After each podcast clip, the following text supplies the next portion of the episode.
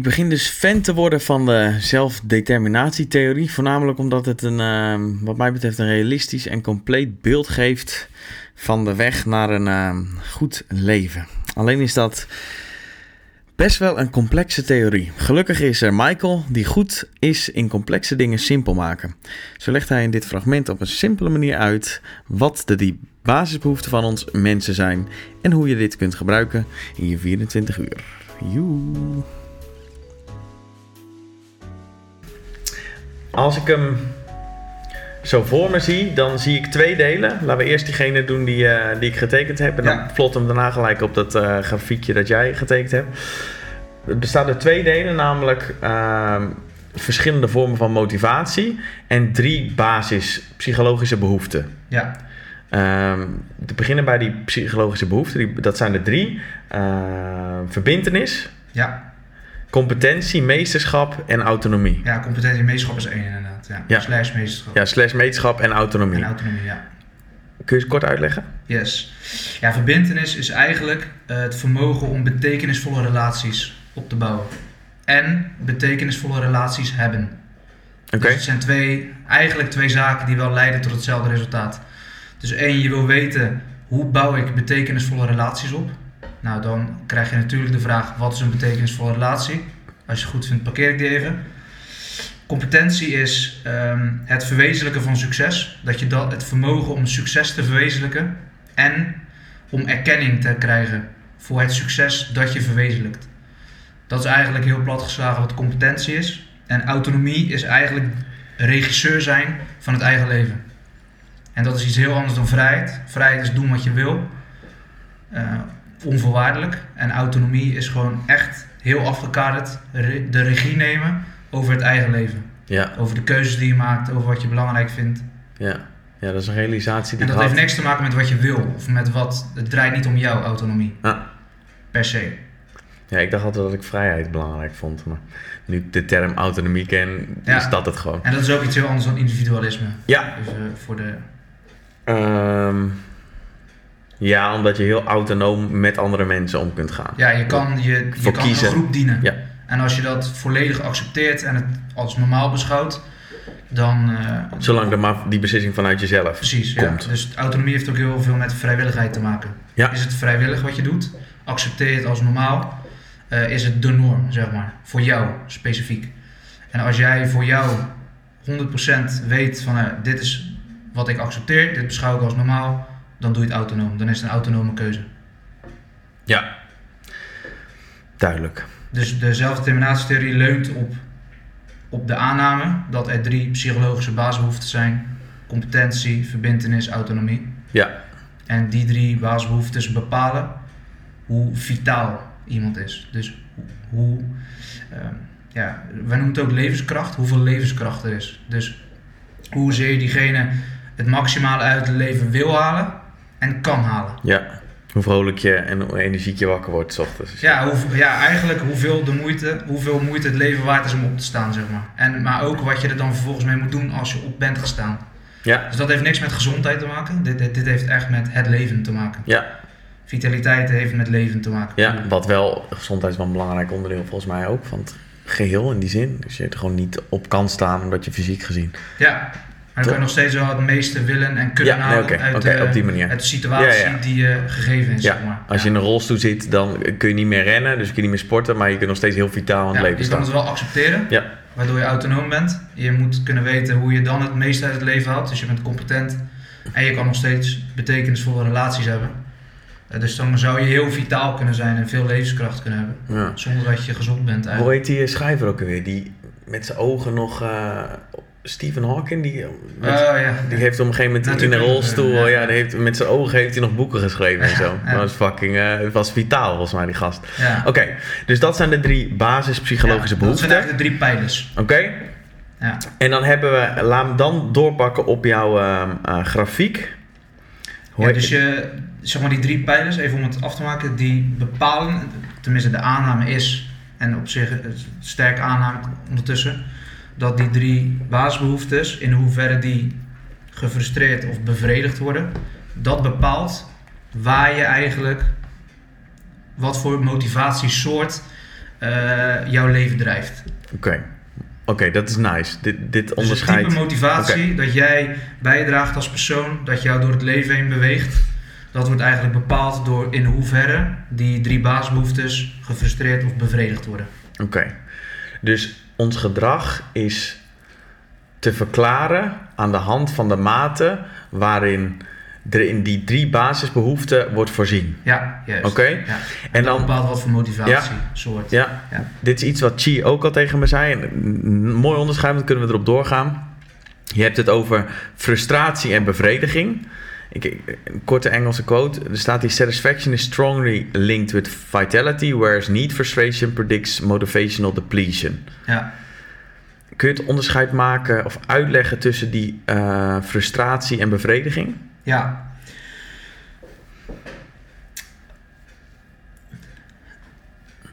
Platgeslagen is een frustratie, wil zeggen dat er een, dat er een, een tekort is om te kunnen leven.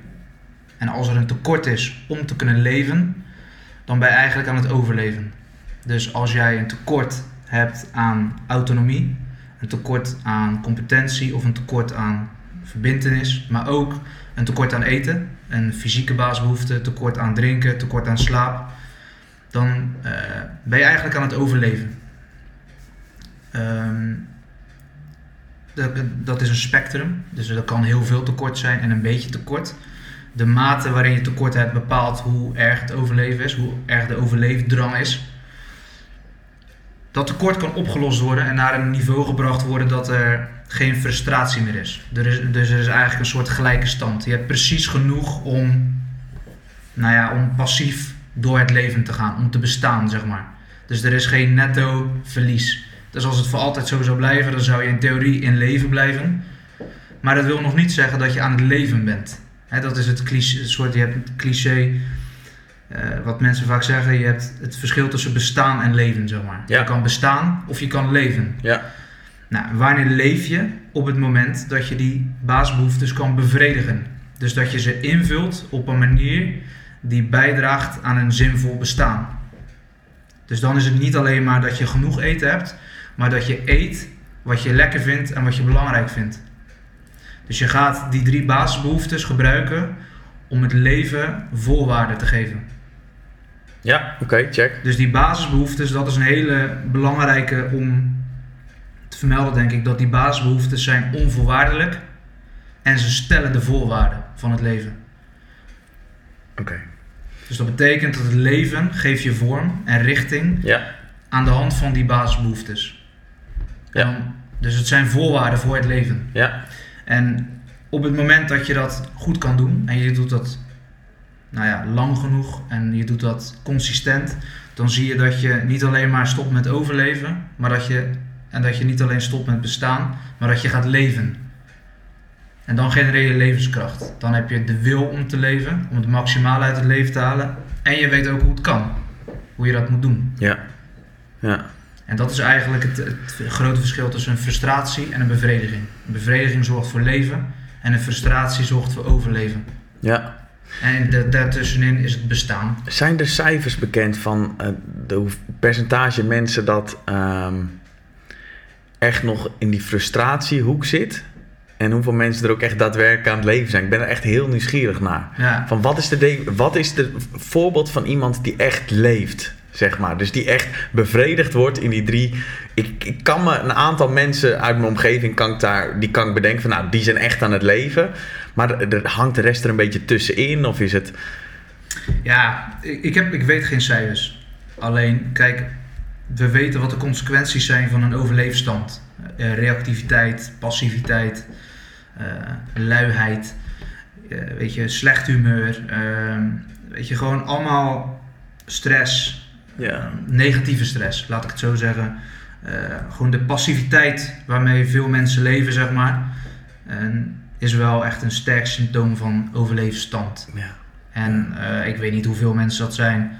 Maar even, als ik het off the record zou moeten zeggen, dan zou mijn, eh, mijn, mijn antwoord zijn fucking veel, ja. zeg maar. En nu, nu, off the, off the record. Eh, maar nu begin ik ook. Nu kan ik ehm, duiden waarom het zo fundamenteel is om dit te snappen. Ja. En, niet alleen te snappen, maar er ook vervolgens iets praktisch mee te doen. En eens kritisch naar je eigen leven te kijken. Kijk, en het grote verschil is om een mooi voor, concreet voorbeeld te geven. Heel veel mensen zijn bezig met gezondheid. Um, maar als we dit, als we, als we dit raamwerk aanhouden, en tussen overleven en leven, het spectrum daartussen uh, onszelf moeten inzetten, dan is de kant van leven betekent dat het leven betekenis heeft, dat, het, dat je een zinvol bestaan hebt. Op het moment dat je in de overleefstand zit en je houdt je bezig met gezondheid, met welke reden hou jij je dan bezig met gezondheid? Want als je aan het overleven bent, heb je geen zinvol bestaan. En als het bestaan niet zinvol heeft, wat heeft het dan voor zin om gezond te zijn? Ja, ja, goede vraag. En volgens mij is dat ook. Ik heb ooit een uh, stukje geschreven op Instagram. Uh, ik las dat mensen eerder geneigd zijn om de medicijnen van hun hond wel te geven, maar van hunzelf niet. Dat is volgens mij dit. als, het, als je het leven niet zinvol vindt, waarom zou je jezelf de medicijnen toedienen? en dat is natuurlijk de, de, dat mensen eerder voor een hond zorgen dan voor zichzelf. Dat is natuurlijk totaal uit verband gerukt. Want het is alleen maar dat mensen die geen zinvol bestaan hebben, hun hond beter verzorgen dan zichzelf. Als jij gewoon een zinvol bestaan hebt, dan neem je die medicijnen. Dat is inherent aan het feit dat jij jezelf het best verzorgt als eerst. En daarna je partner, daarna je kinderen, daarna je familie, daarna je gemeenschap, daarna je land, daarna de wereld, daarna de natuur. Maar, zeg maar. is oké. dus je zegt als je een zinvol bestaan hebt. hebt, dan zet je jezelf altijd op één. En niet per se jezelf, maar datgene wat voor jou het belangrijkste is. Oké. En als jij bijvoorbeeld je in wilt zetten voor de natuur en voor nou, bepaalde doelen in het leven, bepaalde waarden, dan heb je jezelf wel nodig om dat, om dat tot expressie te laten komen. Ja, dus je moet jezelf in leven houden, je moet jezelf verzorgen. Ja. Je moet de condities blijven scheppen om dat uh, tot expressie te laten komen. Ja. Ja. En dan ga je jezelf niet verwaarlozen. Kijk, als jij uh, slechte hygiëne hebt, slechte gezondheid hebt, dat zijn gewoon symptomen van mensen in de overleefstand. We, we, we kunnen wel heel duidelijk zeggen dat mensen die echt aan het leven zijn, zichzelf ook goed verzorgen. Dus een goede hygiëne hebben, goede gezondheid hebben. En niet per se altijd goede gezondheid, want je kan ook ziek zijn waar je niks aan kan doen. Maar in ieder geval datgene wat binnen controle is, wat, waar jij controle op uit kan oefenen. Ja, niet moddervet gewoon, laten we een beetje ja, naam geven. de meeste mensen inderdaad niet uh, dat laten verslonzen. Ja. En dat is ook bijvoorbeeld, dat obese is een ander goed voorbeeld. Uh, heel veel mensen die obese zijn, ja, niet allemaal, maar wel een groot deel. Uh, als je daar, obesitas is geen gezondheidsprobleem, het is een vitaliteitsprobleem. Het is een levensprobleem. Geen, het heeft niks met gezondheid mee te maken. Het heeft echt te maken met het bestaan. Ja. Uh, heeft het voor die mensen zin om niet meer obese te zijn? Dat is een, echt een goede vraag die veel mensen niet kunnen beantwoorden. En dat is precies de reden waarom ik stopte met online coaching op gebied van uh, voeding en sport. Omdat ik op een gegeven moment achterkwam dat het veel dieper gaat bij de meeste mensen. Ja. En ook dat ik mijn voeding en zo, is belangrijk, maar ook weer niet zo heel belangrijk. Er zijn gewoon echt dingen die fundamenteler zijn en belangrijker zijn dan dit. hiërarchie echt wel. Heb je het trouwens koud of niet? Ik vind het behoorlijk fris. Ik even de... Dat is een steen. Vind je echt koud? Ja, ik zit er Ik heb bijna een vibrato in mijn stem. Nee, maar hij staat op 5 gewoon. Ik voel het wel een soort van... Uh... Godverdomme Jan, dus helemaal niet comfortabel. Ik dacht dat je de airco had aangezet. Jezus. Nee, het valt wel mee. Valt wel goed. Nou, ik hoop dat die... Uh, nu staan ze allebei op 5. zijn een paar Ik wou het zeggen, ik heb koud, jongen. Oké. Okay. Um, er is dus een verschil tussen overleven en leven. Ja. Je percentages weet je niet, maar... Ja, dus even om, om het praktisch te maken, ook dezelfde terminatietheorie gebruiken we nu in de vitaliteitswereld om mensen van overleven naar leven te krijgen. Dus je kan enerzijds bepalen waar bevindt iemand zich in het uh, in een motivatiesoort. En is dat een motivatiesoort die hoort bij overleven of is dat iets wat hoort bij leven? En dan wil je iemand eigenlijk zo snel mogelijk en zo duurzaam mogelijk naar de leefstand krijgen. Nou, dan zie je dat heel veel symptomen uh, wegvallen, vrijwel automatisch. Als een bijzaak. Bij gevolg van bijgevolg. Ja, dus op het moment dat iemand zijn of haar leven uh, zinvol vindt, dan zullen ze waarschijnlijk automatisch beter voor hunzelf zorgen, eh, relaties met anderen beter onderhouden en al die dingen die daaruit volgen. Ja, het is een cyclus, want je, dat zijn tegelijkertijd ook de, de, de tools die je gebruikt. Verbinden, verbinding, dus betekenisvolle relaties, competentie en autonomie.